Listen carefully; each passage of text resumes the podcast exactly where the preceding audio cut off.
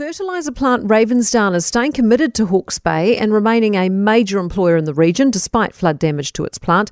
It's joining forestry company Pan Pac in committing to rebuild rather than move elsewhere. The two businesses employ around 600 people in the area. With me now is Ravensdown CEO Garry Diack.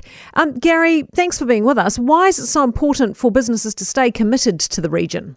Oh, yes, thank you, Kate. Look, we've been in the region for 35 years as Ravensdown, and that site um, has been manufacturing superphosphate for over 70 years, so it's a significant part of the ecosystem in the Hawke's Bay. Um, you know, the practical reality of being able to build something that can produce 250,000 tonnes of super, which is what it does, uh, somewhere else is just not on the radar.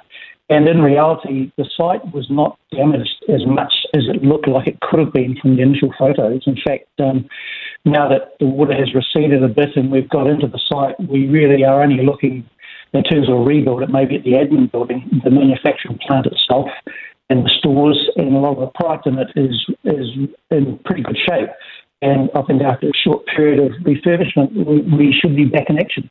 Oh, that's great news. That's that must be an enormous weight off your shoulders. How, how are your employees doing? Oh, they're doing pretty well. We've been able to. Uh, it's taken a while to get hold of them all, but we've we've been able to do so. I think we employ probably just on 69 or 70 permanent staff on site um, for the manufacturing plant. We have additional 23 odd staff at a, a soil testing laboratory just a little further down the road in Awatoto. Uh, with contractors and others, that's probably uh, about 170 odd people on any given day.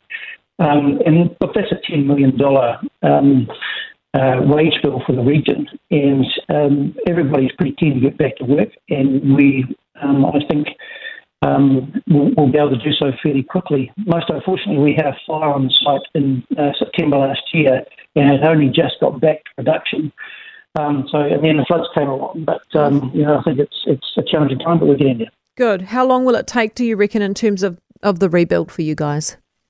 Well, I think the assessments are still being done, but it, it's I think we're talking sort of weeks to a small amount of months um, as opposed to anything longer than that.